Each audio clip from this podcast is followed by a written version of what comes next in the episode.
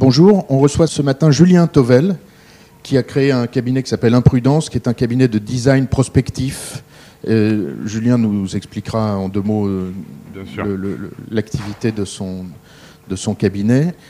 Euh, il est déjà venu euh, précédemment et je vous recommande d'écouter le podcast d'une intervention qu'il avait faite il y a quelques mois sur l'avenir du luxe et des nouvelles technologies. Aujourd'hui, on va parler de l'avenir du plastique, sujet euh, quotidiennement dans nos, dans nos esprits à travers euh, les vidéos, les, les, photos euh, terrifiantes de- des océans remplis de plastique. Un sujet qui concerne aussi la mode, puisque comme vous savez, il y a quelques entreprises qui sont, dont Adidas, mais aussi une entreprise espagnole intéressante qui s'appelle EcoAlf. Je ne sais pas si vous avez déjà entendu parler de EcoAlf qui fait des sneakers à partir de, déchets plastiques euh, récupérés. Il se passe plein de choses autour du plastique qui nous entourent. euh, euh, ici aussi, voilà, hélas, on a des, gobelets en plastique. On essaie de les recycler, mais on apprend dans un numéro récent du, magazine Le 1 que je vous recommande, je ne sais pas si vous connaissez ce magazine, un numéro spécial sur le plastique, que seul 4% du plastique est recyclé. Donc cette matière qui a dominé euh, notre économie et notre quotidien après 1945, parce qu'elle était très pratique, peu chère et qu'elle continue à rendre beaucoup, beaucoup, beaucoup de services, eh bien, elle a un avenir euh, sur lequel on va s'interroger grâce à toi, Julien. Merci. Mais de rien, merci beaucoup de l'invitation. Alors, petit, euh, qu'est-ce que fait le studio qu'on a cofondé qui s'appelle Imprudence? En fait, on est, un, on est un cabinet prospectif et en fait, on va regarder un petit peu ce qui se passe du côté du design spéculatif ou du design critique, c'est-à-dire des gens qui questionnent hein, les usages euh, et les technologies habituelles. Et on essaye, comme ça, d'en déduire et d'en et d'en penser les grandes dynamiques du monde de demain. Euh, sur aussi un principe qu'on appelle le design fiction. Pour le dire euh, très simplement, c'est imaginer le futur en faisant un petit peu de la science-fiction personnalisée. On le fait pour des marques, hein, on le fait pour, pour euh, Armani, pour L'Oréal. C'est-à-dire le monde en 2050, à quoi ça ressemblera? Et pour ça, on travaille avec des designers, des créatifs, des auteurs, et on invente vraiment les histoires du monde de demain. Aujourd'hui, ce qui va nous intéresser, donc, c'est le plastique. Alors, une chose euh, pour commencer, sachez que cette présentation sera envoyée avec tous les liens nécessaires. Vous embêtez pas à prendre trop de notes, ça sert à rien. Vous aurez tout bien, tout ce qu'il faut avec les, URL et les noms des projets. Donc, la question du jour que faire de tout ce plastique? Vous travaillez et allez travailler dans la mode. Hop. Alors, ce genre d'article. Tendance, comment porter le plastique transparent dans la vraie vie? Alors, évidemment, vous avez du plastique hein, chez Calvin Klein en 2017. Vous aviez euh, le- les, les- les bottes imperméables et le fameux Bob Chanel hein, transparent de 2018. On va se parler du sac en plastique de Balenciaga, on peut se parler d'Off-White ou de Comdé. Le plastique dans la mode est redevenu tendance. Le plastique est de nouveau chic, on va dire ça comme ça.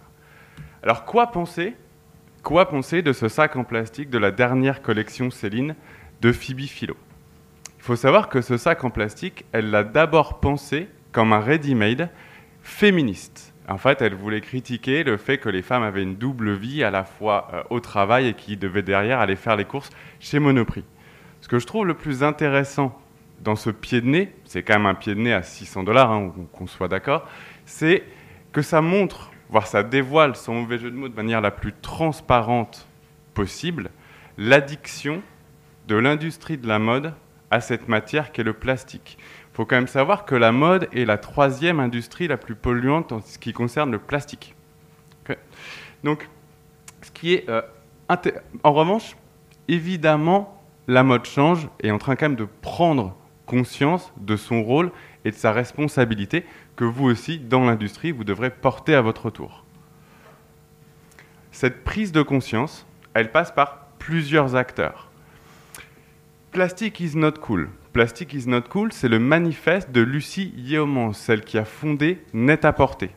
D'accord Dans son numéro d'été, elle a sorti ce manifeste. Depuis ce numéro d'été, elle a décidé que l'ensemble de ses magazines seraient évidemment envoyés en enveloppe papier et non plus comme avant en enveloppe plastique, et que tous les fashion shoots de son magazine seraient plastique free, c'est-à-dire plus de bouteilles, plus de gobelets, plus de matière plastique, ni même dans ses bureaux. On ne se parle même plus de recyclage, là on se parle de clairement enlever le plastique de notre vie quotidienne. Alors, Lucas en a parlé, il y a des marques, des grands groupes qui déjà s'intéressent à cet avenir du plastique. Alors, c'est à la fois drôle et paradoxal que ce soit H&M qui, euh, lui aussi euh, s'en préoccupe. Hein. Il faut quand même savoir que la fast fashion et les fibres synthétiques font partie évidemment euh, de ce qui pollue le plus en termes de plastique. H&M avait lancé, donc avec l'égérie que vous reconnaissez, Natalia, à chaque fois je vais écorcher son nom, Vodianova, avait lancé la Conscious Exclusive Collection, hommes, femmes, enfants, même parfums euh, naturel, hein, euh, basé, sur, euh, basé sur, sur, des huiles justement naturelles. tout ça fait très durable, très bio. Il faut savoir qu'ils avaient pour l'occasion travaillé un matériau qui s'appelle le Bionic Material, qui en fait est un plastique et un tissu qui est issu du recyclage des déchets océaniques. L'objectif d'HM, c'est qu'en 2020, tout le coton qu'ils utilisent soit sourcé de manière durable. La formulation est évidemment suffisamment flou pour permettre quelques on va dire, digressions avec, euh, avec, euh, avec la nature. Cependant, il faut leur reconnaître aussi quelque chose, c'est qu'ils amènent la circularité et le recyclage en retail. Euh, alors, pour être honnête, ça fait très longtemps que je n'ai pas mis les pieds dans un CM. Si vous, ça vous est déjà arrivé, il semble qu'à côté des caisses, vous ayez une, un espèce de, bah, justement, quelque chose pour recycler vos plastiques. Vous les admettez. Qu'est-ce que fait H&M derrière? C'est ce qu'on appelle le bottle to fashion ils réutilisent les bouteilles en plastique que vous donnez pour créer des fibres. L'année dernière, ils ont réussi à recycler 100 millions de bouteilles. On parlait d'Adidas. Évidemment, quand on parle d'Adidas, il y a quand même deux marques aujourd'hui euh, qui euh, parlent durable. Adidas et Stella McCartney, évidemment, qui défend depuis très longtemps euh, une mode durable. Évidemment, les deux ont travaillé ensemble autour de leur dernière collection. Ce qui est intéressant, c'est que dans cette dernière collection, vous avez à peu près toute la gamme de nouveaux matériaux.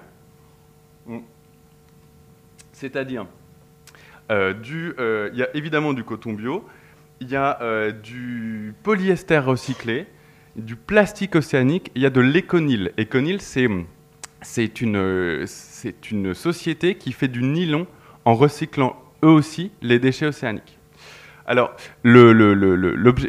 vous connaissez aussi probablement derrière Adidas, elle est un cran plus loin avec la Future Craft. Pas la Future Craft 3D ou 4D que vous connaissez, celle qui est imprimée euh, sur mesure. Ils estiment pouvoir en faire 100 000 paires d'ici deux ans. Mais la Future Craft BioSteel, qui est aujourd'hui encore à l'état de concept, qui est une basket en plastique biodégradable elle-même. Vous achetez, la, vous achetez la chaussure, vous la portez, quand c'est terminé, vous la laissez, elle se, elle, elle, elle, se dégrade d'elle-même. Alors, euh, Adidas euh, euh, et beaucoup d'autres marques d'ailleurs collaborent avec Parley for the Ocean. Parley for the Ocean, c'est justement une association qui essaye de rendre la mode plus responsable en ce qui concerne la récupération des déchets plastiques qui polluent, comme tu l'as dit Lucas, les océans largement. L'objectif d'Adidas est en 2024 de ne plus d'utiliser dans la fabrication de ces chaussures uniquement du plastique recyclé. C'est un bel objectif, on verra tout à l'heure s'il est tenable ou pas. Même Lego, quand même, s'y met, et plutôt que de faire ces petites briques en plastique qu'on connaît tous, commence à faire des briques en plastique qui viennent, un plastique issu des plantes, de la canne à sucre. En fait, c'est forcément, on a donc l'impression qu'il y a des alternatives, des solutions réelles qui existent et qui sont en train d'être mises en place c'est évidemment une urgence. En, 1950, on produisait 1,5 million de tonnes de plastique. En 2015, 300 millions de tonnes. En 2018, 600 millions de tonnes. En 2050, 12 milliards de tonnes de plastique. C'est-à-dire qu'on est vraiment sur une question de volume. Et c'est vraiment, et malheureusement, c'est ce qui pêche aujourd'hui. Est-ce que vous voyez cette toute, toute petite barre verte là-bas? Cette toute petite barre verte, c'est 1 403e. 1 403e, ça veut dire quoi? C'est qu'Adidas aujourd'hui, sur 403 millions de paires de baskets produites, il n'y a que 1 million de paires de baskets qui utilisent des matériaux recyclés. Donc quand on se dit qu'en 2024, on sera à 100%, on peut légitimement avoir quelques doutes sur l'objectif affiché. Euh, en fait, aujourd'hui, on n'a pas le choix. Il va falloir faire une révolution post-plastique, un changement global de système. C'est-à-dire que quand on dit qu'on doit en 2024 n'utiliser que du plastique recyclé, il faut aussi que l'appareil de production et de transformation des matériaux suive. Comme tu l'as dit Lucas également, la révolution du plastique n'était pas une mauvaise révolution en soi. Ça permettait de rendre la consommation accessible. Évidemment, ça supportait la société de consommation, mais ça a aussi permis d'inventer une nouvelle esthétique, de nouvelles formes. Euh, c'était la première fois où on pouvait mettre de la couleur partout, ou formellement on pouvait modeler un petit peu ce qu'on voulait. Il faut se rappeler que la mini-jupe, la première mini-jupe qui a fait scandale en 63 de Courage, était en PVC. Ça a aussi permis cette libération-là. Cependant, la révolution qu'on doit mener, c'est la même. On doit, on doit faire une révolution post-plastique en termes de système de production, en termes de société, passer du temps court au temps long, de la fast fashion à la fashion durable, et aussi, ça va impliquer forcément un changement d'esthétique. Est-ce que vous connaissez cette, euh, cette jeune Instagrammeuse? Non C'est Glacier 996 Girl. Alors, en fait, elle a l'avantage de dire elle défend l'environnement, elle défend une mode durable. Et ce que je trouve intéressant, c'est que souvent, quand on pense mode durable ou quand on pense bio, ça fait un peu écolo bobo chiant, c'est vert, c'est moche. Ok. Elle, elle défend au moins une esthétique qui est beaucoup plus contemporaine. Donc, elle est artiste, activiste, elle est jeune, elle a Instagram et elle commence à emmerder les marques. Et c'est très bien. En fait, rentrons un petit peu dans le vif du sujet. Qu'est-ce qu'on peut faire de tout ce plastique? Sachez juste que je vais vous présenter des choses qui ne sont pas que mode. On va aussi se parler de design. L'idée étant plutôt de vous inspirer, de vous permettre de questionner derrière ou de trouver des nouvelles manières d'envisager le plastique dans la fabrication de produits, d'objets, d'accessoires, de vêtements. Alors, la première chose qu'il faut savoir, je fais une pause haut, c'est que ce plastique, on peut et on doit le traquer. Je m'explique. Tout plastique n'est pas recyclable du tout. On ne peut pas tout recycler hein, comme plastique. Ce qui est important pour passer d'une économie linéaire, un produit qui est fini, ben on le jette, à une économie circulaire, un produit en fin de vie est réutilisé dans un nouveau cycle, c'est en fait de savoir comment le produit et les plastiques ont été faits. Parce qu'en fait, si on sait quels additifs ont été utilisés, on saura quel processus chimique appliquer pour les dégrader. C'est ce que, c'est ce que euh, Myriam Riboul dit Material Activism travaille dessus. Elle travaille sur un projet qui s'appelle De Nature. De Nature, alors je ne vais pas trop rentrer dans le, dans le détail, mais en gros, elle programme les tissus, elle leur met un espèce de marqueur, d'accord?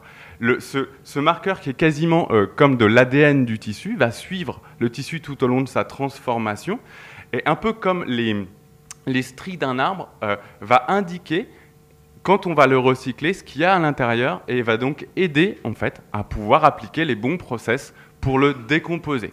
Et comme vous le voyez ici, euh, évidemment, on le disait tout à l'heure, ça va aussi avec une esthétique qui est plus légère et moins, moins armure. Alors, la prise de conscience est importante. Mais on peut évidemment le réutiliser tel quel. Je m'explique et là on va se parler d'artisanat. Là, ça c'est pas du plastique. Ça c'est du cuir. Je vais vous dire pourquoi je, prends cet exemple. C'est Jorge Penades qui en fait travaille avec des chutes de cuir de l'industrie, les retravaille en usine pour recréer un nouveau matériau qui en tout cas, moi personnellement, je trouve extrêmement beau. Il leur travaille sur des meubles, il leur travaille en miroir. Ce qui est intéressant, c'est que ça, on peut le faire avec le plastique. On ne se parle pas de le recycler, mais de le réutiliser. Ici, c'est Polymère. Polymère, c'est un studio néerlandais. Studio néerlandais qui, justement, va réutiliser les chutes de plastique de l'industrie et en travaillant une nouvelle technologie de, euh, euh, on va dire, pour le caricaturer, comment le, chauffer et le recomposer, va le transformer en matière malléable qu'il va, comme un artisan, retravaillés. On dirait ici un peu du terrazzo, et donc il va faire des objets en plastique. Ce qui est intéressant, c'est avec la main. On passe de quelque chose qui était totalement industriel à quelque chose qui redevient artisanal, un matériel comme l'argile, comme, comme la céramique.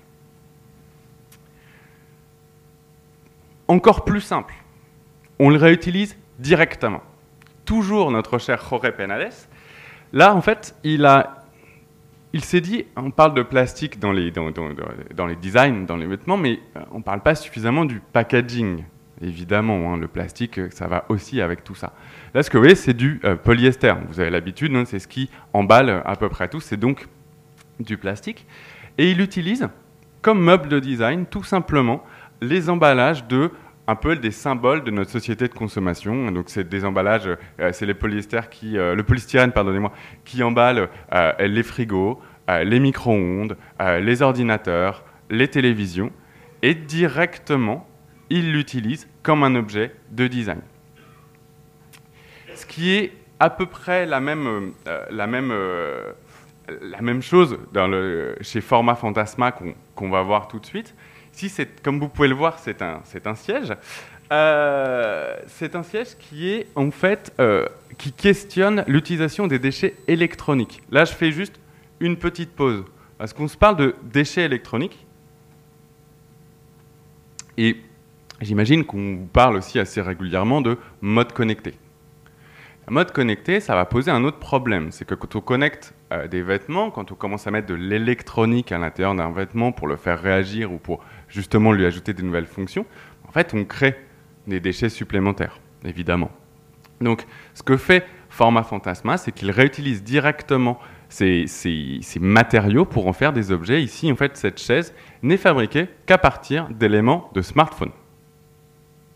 Oui, alors c'est vrai que ça paraît bizarre vu comme ça, mais euh, ce sont vraiment des, petits éléments de fast-food. il y a des, gars, euh, quand vous regarderez le projet, vous voyez même encore les petites, caméras ou les petites les choses que vous reconnaîtrez de vos Android ou de vos iPhones. En fait, ce qui est intéressant ici, et je m'arrête encore, c'est euh, l'esthétique que ça crée. C'est une esthétique de vestige, c'est une esthétique un peu d'artefact, comme si le plastique venait euh, était quelque chose d'un autre temps et qu'en le réutilisant, on, crée une espèce d'esthétique renaissance euh, de, entre passé et futur. Alors évidemment, le plastique, euh, et on l'a dit, on peut véritablement le recycler. Et ça devient en fait une nouvelle matière première.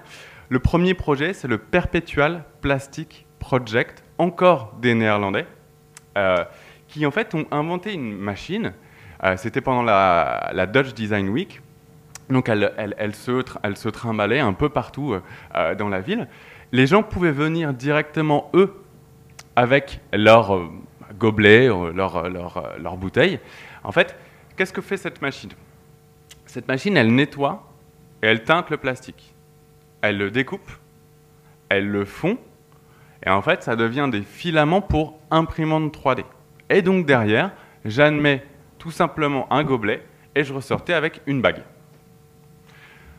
Très intéressant sous, la forme, sous, cette forme de circularité, notamment si vous pensez à tout un nouveau mouvement de la mode aussi. Je vous conseille d'ailleurs un livre euh, qui s'appelle, je vais, de, que mon anglais soit pas trop dégueulasse, 3D Printed Body Architecture, qui justement montre les nouveaux designers qui utilisent l'impression 3D, on va parler de euh, Benas Farahi, de Nicolo Cassas ou euh, de, euh, j'oublie toujours son nom, Julian Corner.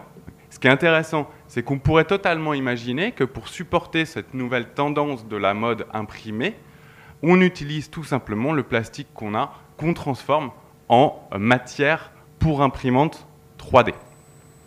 Alors, vous pouvez même le faire chez vous. Ça, c'est euh, Dave Atkins. Dave Atkins, euh, en fait, tout simplement, il a construit et créé une machine que vous pouvez construire vous-même. Alors comme ça, ça paraît compliqué. Je vous jure que quand on regarde un tout petit peu plus dans le détail, ça va. Euh, mais c'est comment, en fait, à la maison, tout le monde peut transformer et recycler son plastique.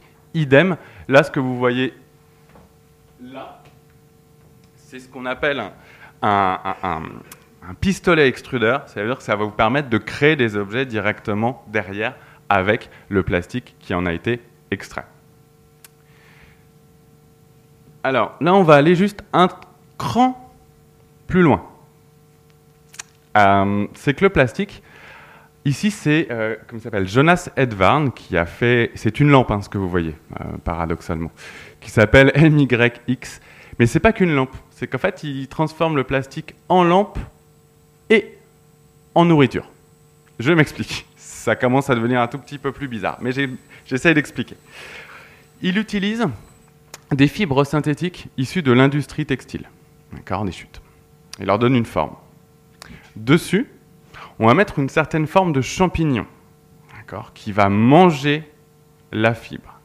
Et donc qui, à la fin, va se solidifier eh bien, dans la forme qu'on lui a donnée au préalable. C'est comme un moule que vous feriez en plastique, mais sauf que ce moule finit par être mangé par le champignon. Et dans ce processus de transformation, euh, au-dessus de la lampe, vous allez avoir ce qu'on appelle les champignons huîtres, les oyster mushrooms, beaucoup utilisés dans la cuisine asiatique notamment. Et donc vous allez tout simplement, avant d'utiliser cette lampe, récolter vos champignons pour pouvoir en plus vous faire un petit plat à côté. D'accord? Euh, Ça paraît fou. C'est véritablement en train d'être testé. Ça, c'est le Fungi Mutarium du studio Livin. Vous voyez toutes ces petites, euh, toutes ces petites, ça c'est censé être dans votre cuisine pareil. Hein. Toutes ces petites boules là, c'est euh, euh, vous mettez du plastique à l'intérieur. Ensuite, vous avez une petite, euh, une petite pipette. Vous mettez, du, vous mettez le champignon. Et pareil, le champignon va manger le plastique. Et donc, vous allez avoir une, une boule de protéines pour vous à manger. Ce qui, en plus de ça, est intéressant dans, la, dans une logique de décroissance des ressources animales et protéiniques. Donc, euh, il existe plein de manières hein, aujourd'hui de, euh, comme vous pouvez le voir, de transformer le plastique.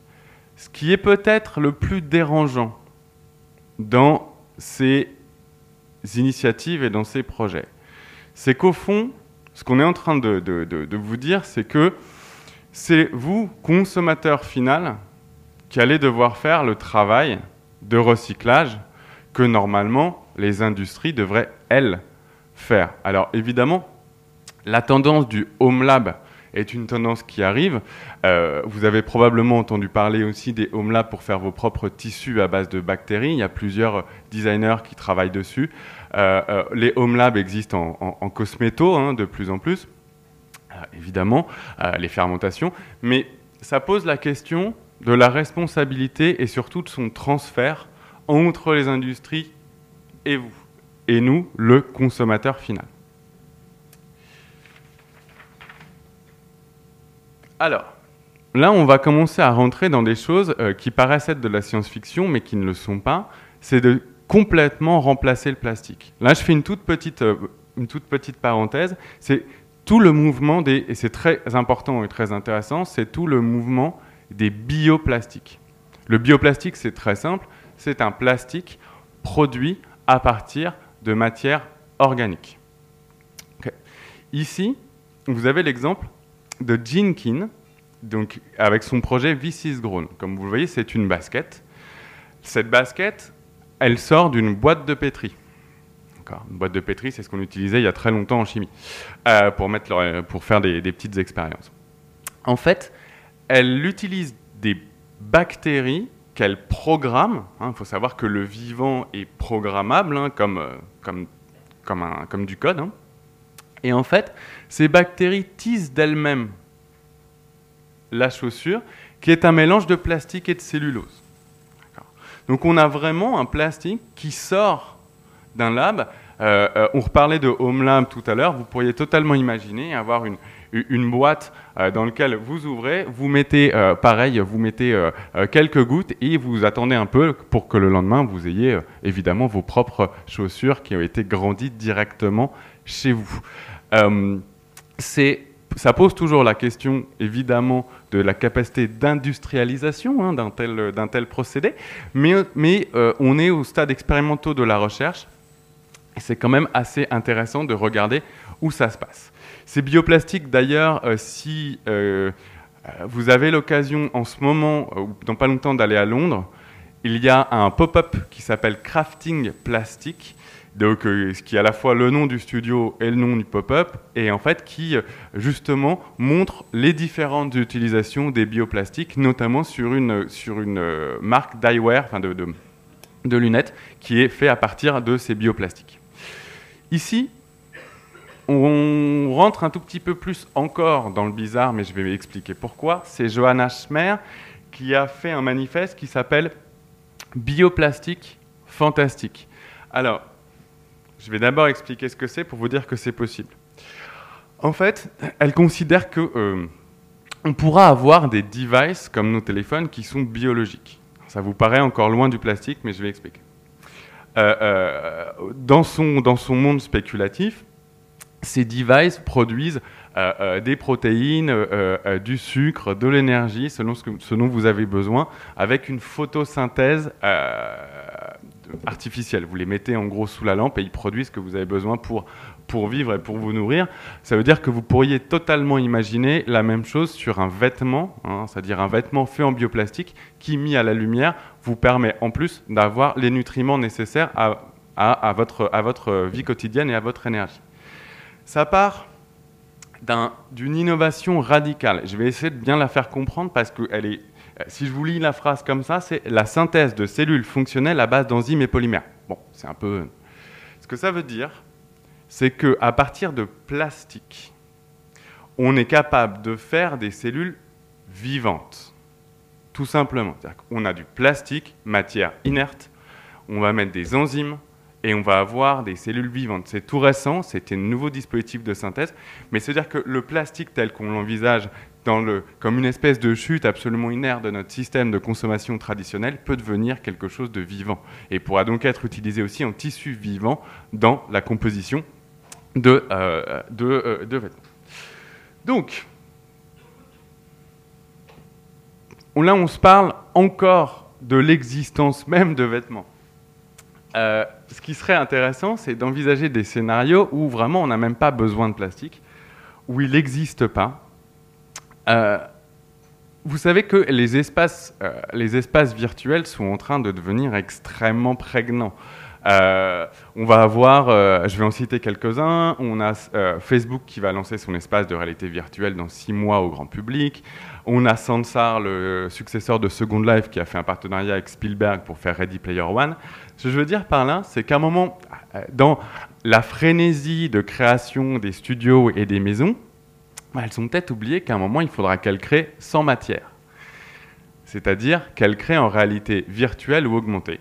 Alors ça paraît loin du plastique, mais c'est juste une idée pour dire que peut-être on peut s'en passer, que dans un monde qui est en réalité mixte ou en réalité augmentée, en fait peut-être que le prochain vêtement, bah, il ne sera pas en matière, euh, il sera pas en véritable matière, mais il sera en matière virtuelle et en matière digitale. Et peut-être que Chanel va devenir designer 3D. Je vous conseillerais d'aller voir euh, ce travail, c'est le travail du collectif Normals, qui a justement créé toute une ligne et toute une collection de vêtements en réalité augmentée qui s'appelle Apparel. Ce qui est intéressant aussi derrière, c'est le support de cette, euh, collection.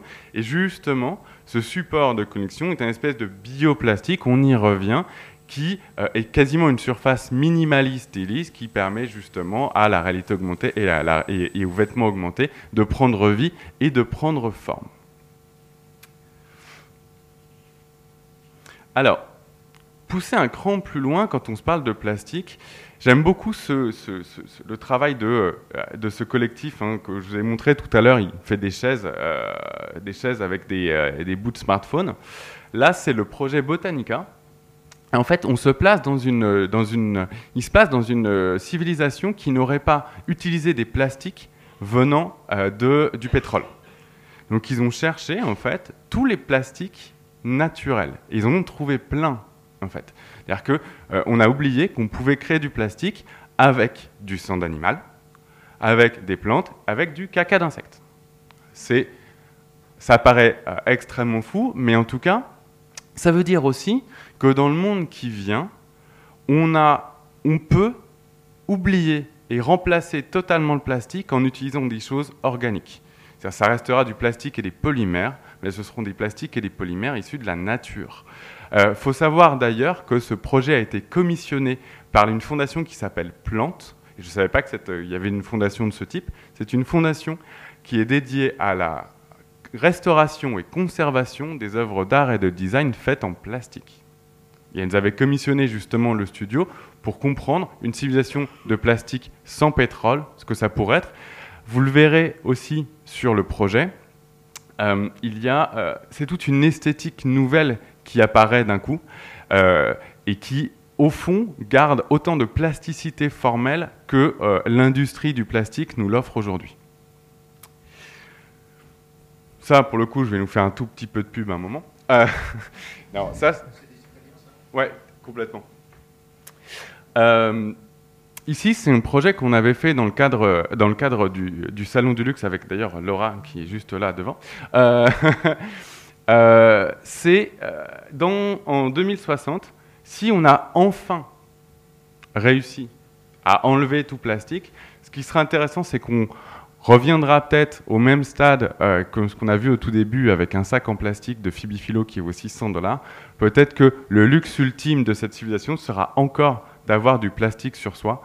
Et dans ces cas-là, que le plastique devienne aussi rare et aussi luxueux que euh, les peaux d'animaux, le cuir ou la fourrure.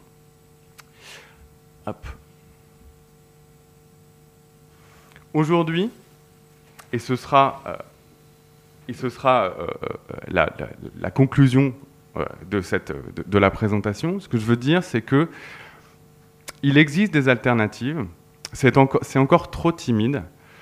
Euh, on n'est pas, quand je dis on n'est pas encore responsable, ça veut dire que au fond, on a quand même, on peut faire changer les choses. C'est comment? Est-ce que nous, simples consommateurs, en n'achetant plus, ça suffira?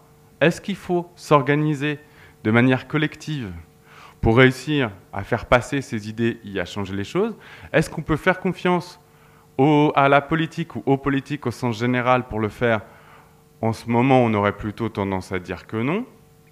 Et en revanche, vous, qui allez travailler dans cette, dans cette troisième plus grande industrie polluante en termes de plastique, là oui, vous, vous allez avoir une responsabilité concrète et réelle pour faire changer tout ça. Et vous intéresser à ce qui se passe dans les labs, vous intéressez à ce qui se passe chez les, chez les créateurs bizarres que je vous ai montrés, vous intéressez à ce qui se passe en dehors de la mode, dans le design ou sur d'autres matériaux, ça va être clé pour vous pour réussir justement à faire ce changement et à faire ce changement de l'intérieur et dès maintenant.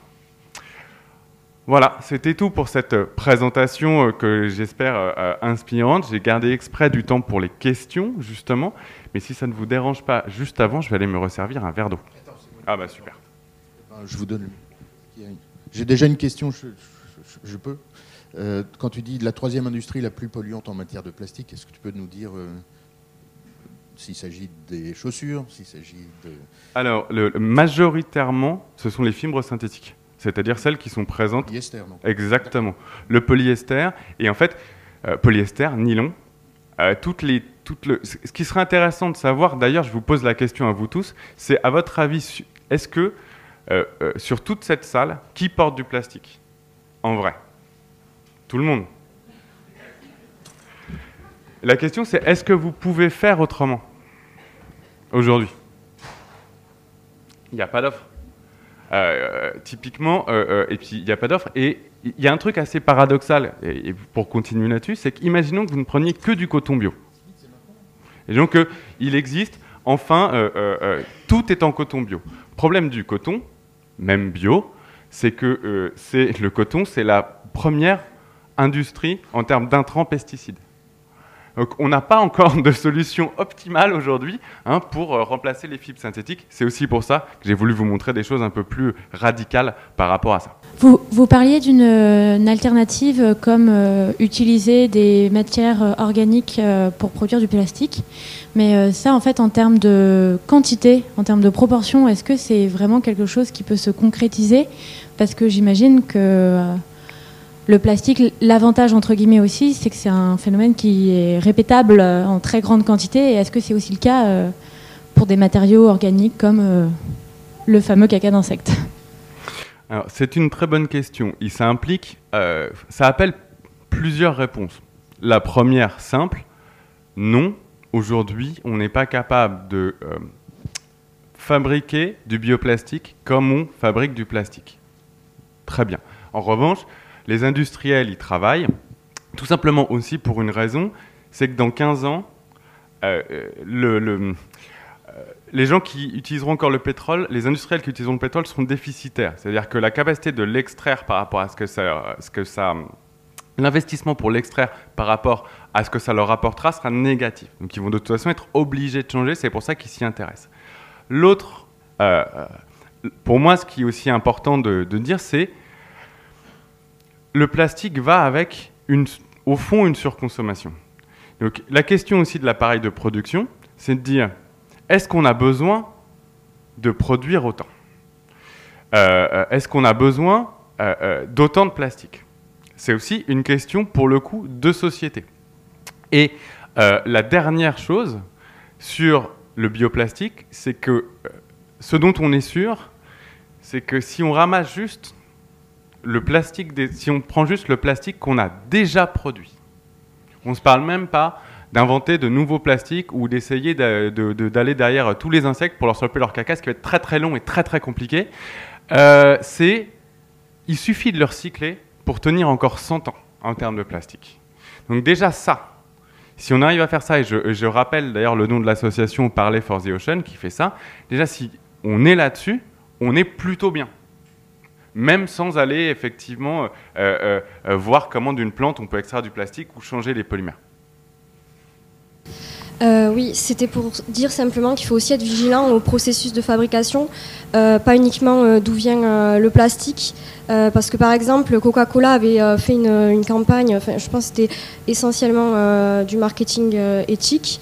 donc ils avaient produit du plastique à partir de plantes, donc ils avaient mmh. fait des bouteilles vertes. donc pour moi, c'est purement du marketing parce que le processus de fabrication était bien plus polluant que le plastique actuel des, bouteilles classiques Coca-Cola. Effectivement, il y a le, alors, ça pose la même problématique que le, un impact écologique à identifier, quantifier.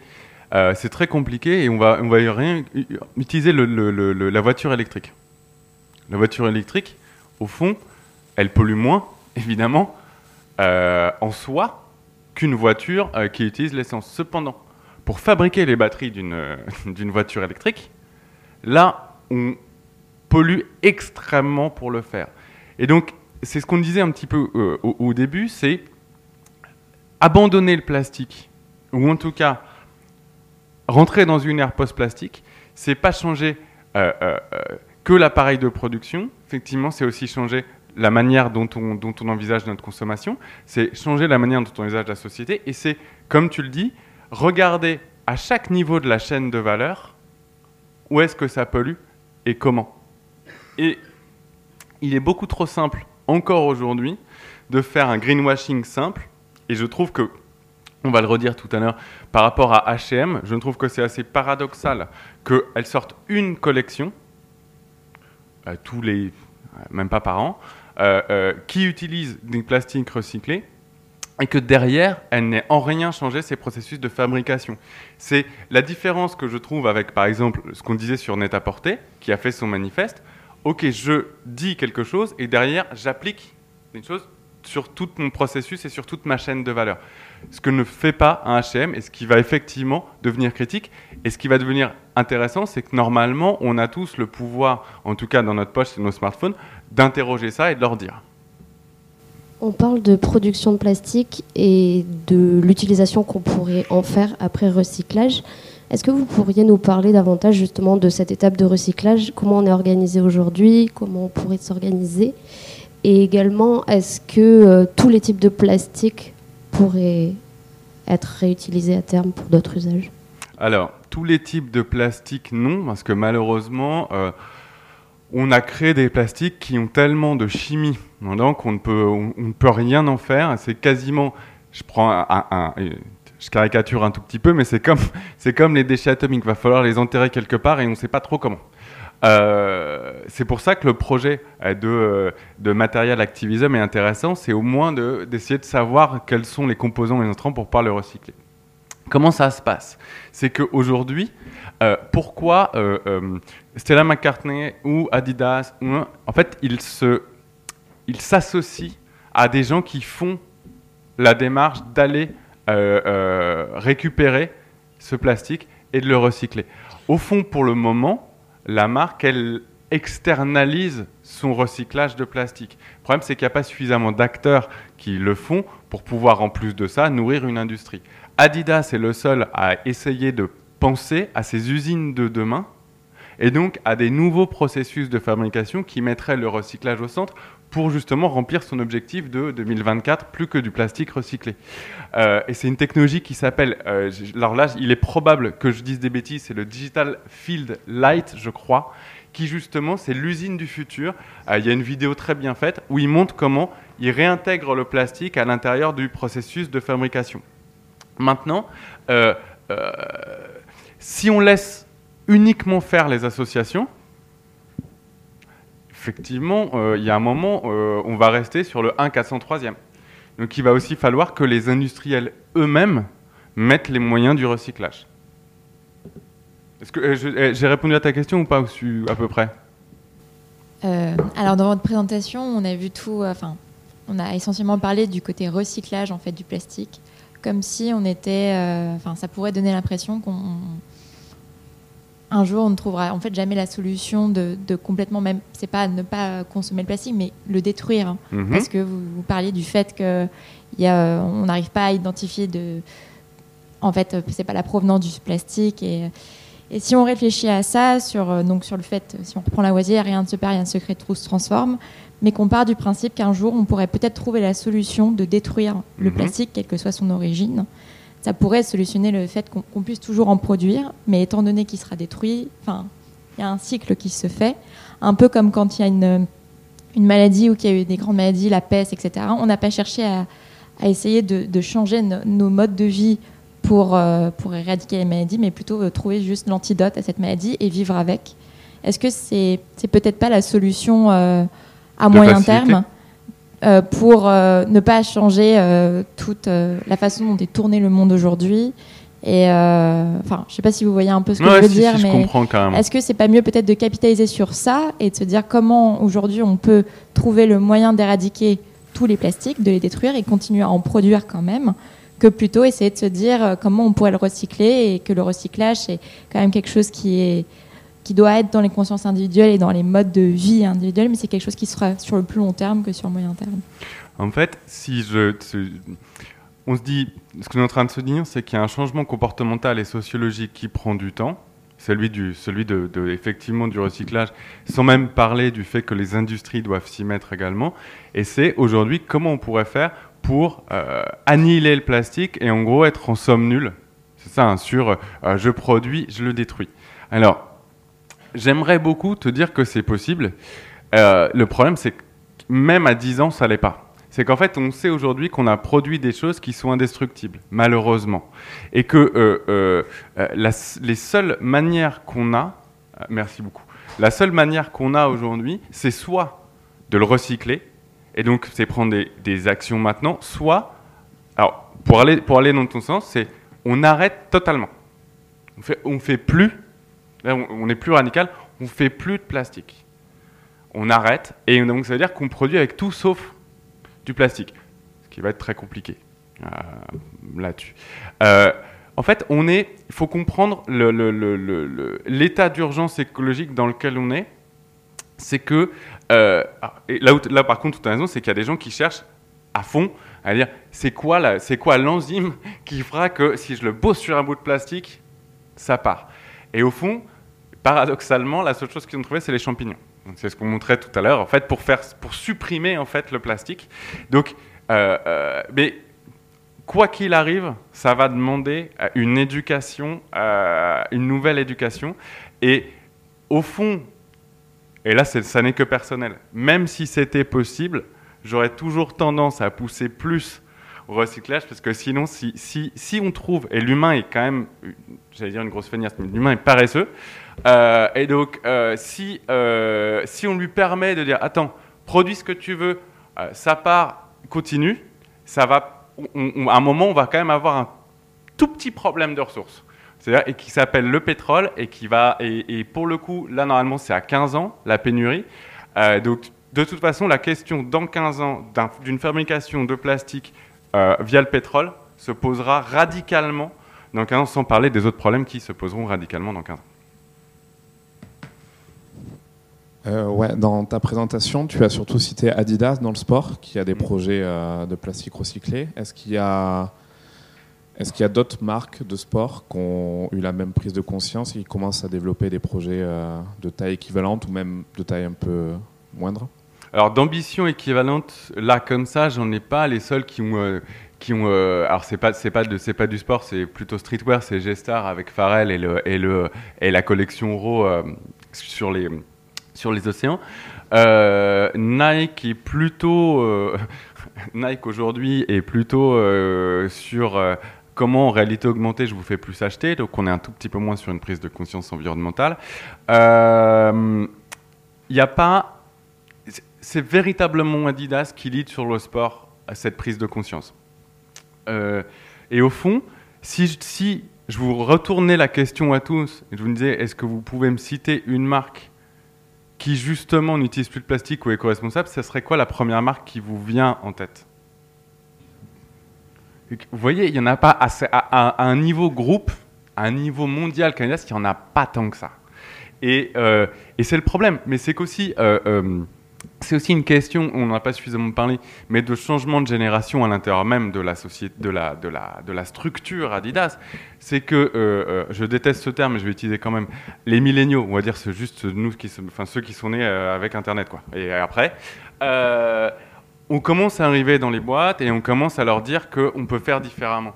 Et la prise de conscience d'Adidas, il faut aussi savoir qu'elle est... Enfin, même si c'est un grand groupe aujourd'hui, elle est d'origine euh, euh, germanique euh, à minima, et que il y a une, et on l'a vu d'ailleurs dans l'ensemble des, choses que je vous ai montrées, on est quand même plutôt du côté du nord que du côté que de notre côté, et donc cette prise de conscience est assez normale qu'elle vienne en tout cas de ce groupe-là. À part l'Espagne.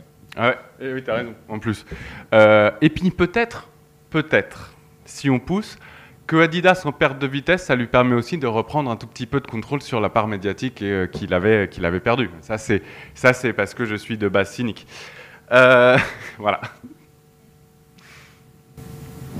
Ces choses-là sont pas contradictoires, c'est, mm. c'est le quotidien de la mode en fait.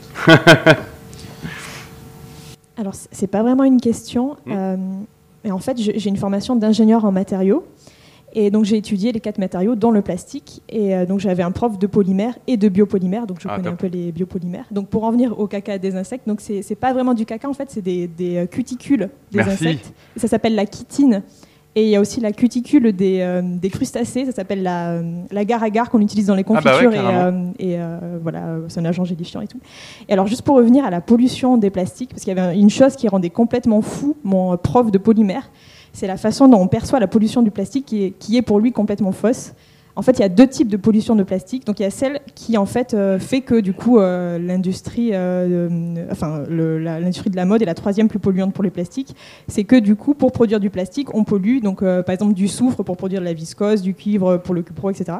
Et par contre, une fois qu'on a du plastique, pour lui, la seule pollution du plastique, c'est une pollution visuelle, c'est-à-dire dans les océans, c'est uniquement une pollution visuelle, c'est-à-dire un plastique est inerte. On peut l'enterrer, c'est pas du tout comme un déchet euh, nucléaire, c'est que du carbone, c'est des macromolécules euh, de, de, carbone, donc du coup le carbone revient à la Terre et ça ne pollue pas euh, les sols. Et ce, pardon, ce qui est intéressant dans ce que tu me dis sur le sol, et on va prendre à l'inverse l'exemple de l'océan. Pour décaler en fait. Le propos c'est merci pour les cuticules, ça c'est cool. Comme ça je vais pouvoir, je vais pouvoir modifier, même si ça marchait mieux caca d'un sac, mais c'est pas. Euh, sur le, le, en fait, il y a une pollution visuelle, mais la, la pardonne-moi, la pollution plastique océanique, au fond, on se parle pas tant de dire que l'eau va être euh, dégradée. C'est les animaux qui sont à l'intérieur, c'est c'est là, si tu veux, la pollution, elle a un impact direct sur un écosystème. Ils peuvent avaler des plastiques et mourir, mais c'est plus une pollution, c'est euh, du coup avaler. Oui, c'est ce que tu dirais plutôt comme, une, comme une attaque. Oui, c'est ce qu'il disait également, mais la vraie pollution, c'est une pollution visuelle. Et la pollution chimique, elle est en amont, quand on produit le plastique. Oui, c'est effectivement sur le processus de fabrication du plastique et des sols.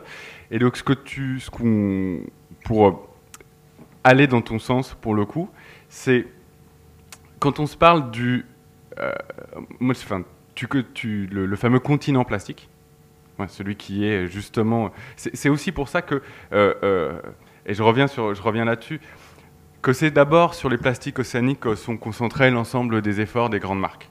Euh, alors effectivement, parce que parce que ça fait bien, mais parce que quand on parle de, pour moi, quand j'estime, quand je prends le terme de pollution, et tu as raison pour le reformuler, c'est plutôt quelle atteinte à l'écosystème. Je vais le dire comme ça. Donc le, plastique océanique est une atteinte à l'écosystème général, et en ça doit être réutilisé et recyclé rapidement. pour, reformuler par ce que tu dis. Du coup, pour revenir à ce que vous, vous avez mentionné un peu plus tôt, que justement c'est un problème, enfin c'est une prise de conscience qu'on a euh, dans le Nord. Euh, comment on peut faire justement pour que le passage à un mode post-plastique, ce soit pas un passage inégalitaire qui laisse derrière des pays où euh, le recyclage n'est même pas encore une considération quoi.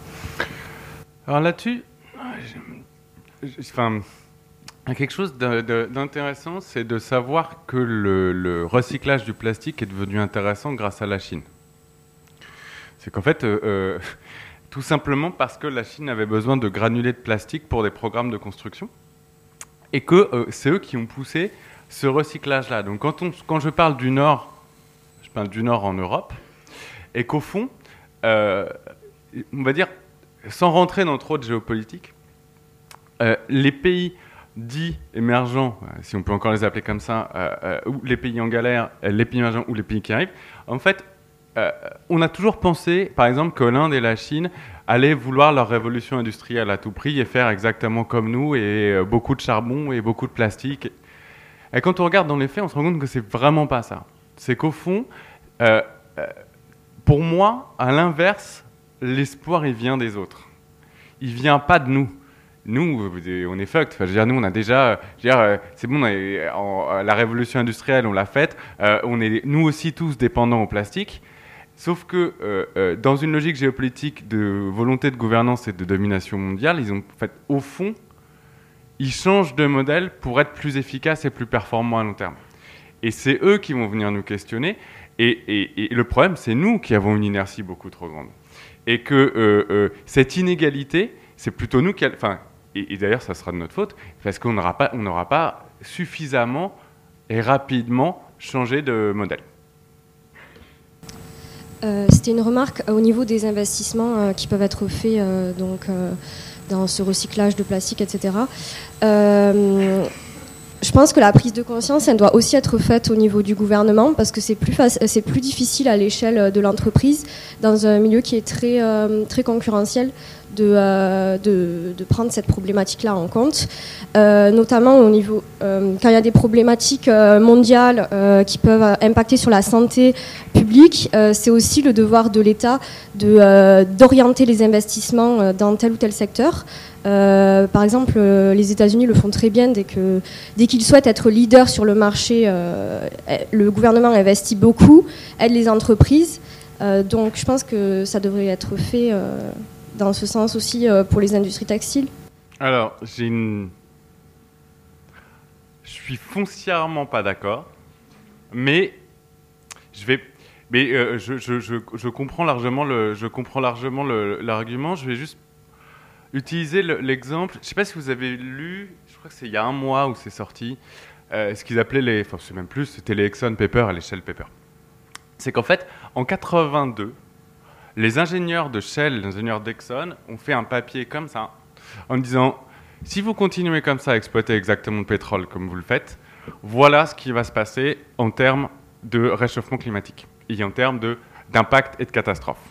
Ok. La réponse à des dirigeants, c'est de dire mhm, on verra, mais c'est surtout de dire ça, c'est pas notre problème. Ça, c'est le problème du gouvernement il y a quand même quelque chose d'assez hypocrite de dire ok, on va tout péter et on va laisser quelqu'un d'autre faire le taf de le remettre. Surtout quand, en plus de ça, euh, vous mettez des lobbies qui font l'inverse. C'est-à-dire qu'à la limite, même s'ils s'étaient dit, bon, on continue comme ça, mais on laisse le gouvernement réguler et où nous réguler, ils ont fait, on continue comme ça, et en plus de ça, on va, on va s'assurer qu'on puisse continuer comme ça plus. Il faut que le, là où par contre on se rejoint, il faut que le gouvernement s'investisse évidemment dans la cause environnementale, écologique et fasse des investissements dans ce sens. Mais il ne faut pas déresponsabiliser les entreprises sous prétexte qu'elles euh, euh, doivent gagner de l'argent dans un milieu concurrentiel pour leur dire faites ce que vous voulez et on va, on, va nous payer les, enfin, on va nous payer les pots cassés. Il faut aussi qu'elles se responsabilisent. Après, c'est là pour le coup, on rentre dans le domaine de l'opinion personnelle, mais en tout cas, c'est la bien. Non, mais je suis d'accord avec ce que vous dites. C'est simplement que euh, l'État, il a les capacités d'agir et d'orienter euh, les, entreprises. Euh, et on ne peut pas uniquement compter sur euh, le bon vouloir de telle ou telle entreprise. Je suis d'accord là-dessus, effectivement. Et c'est aussi un luxe pour réserver surtout aux grands groupes comme Adidas, par exemple.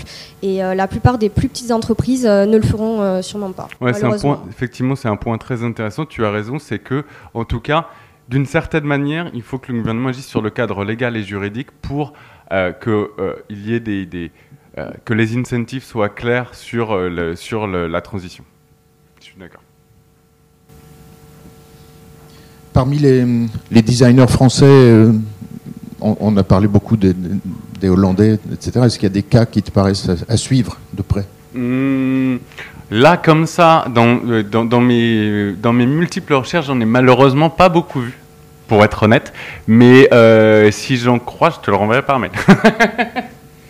Merci Julien. Donc Julien, merci pour ta présentation et merci aussi de mettre à la disposition de nous tous euh, ces images et ces références. Je, les posterai sur notre page Facebook.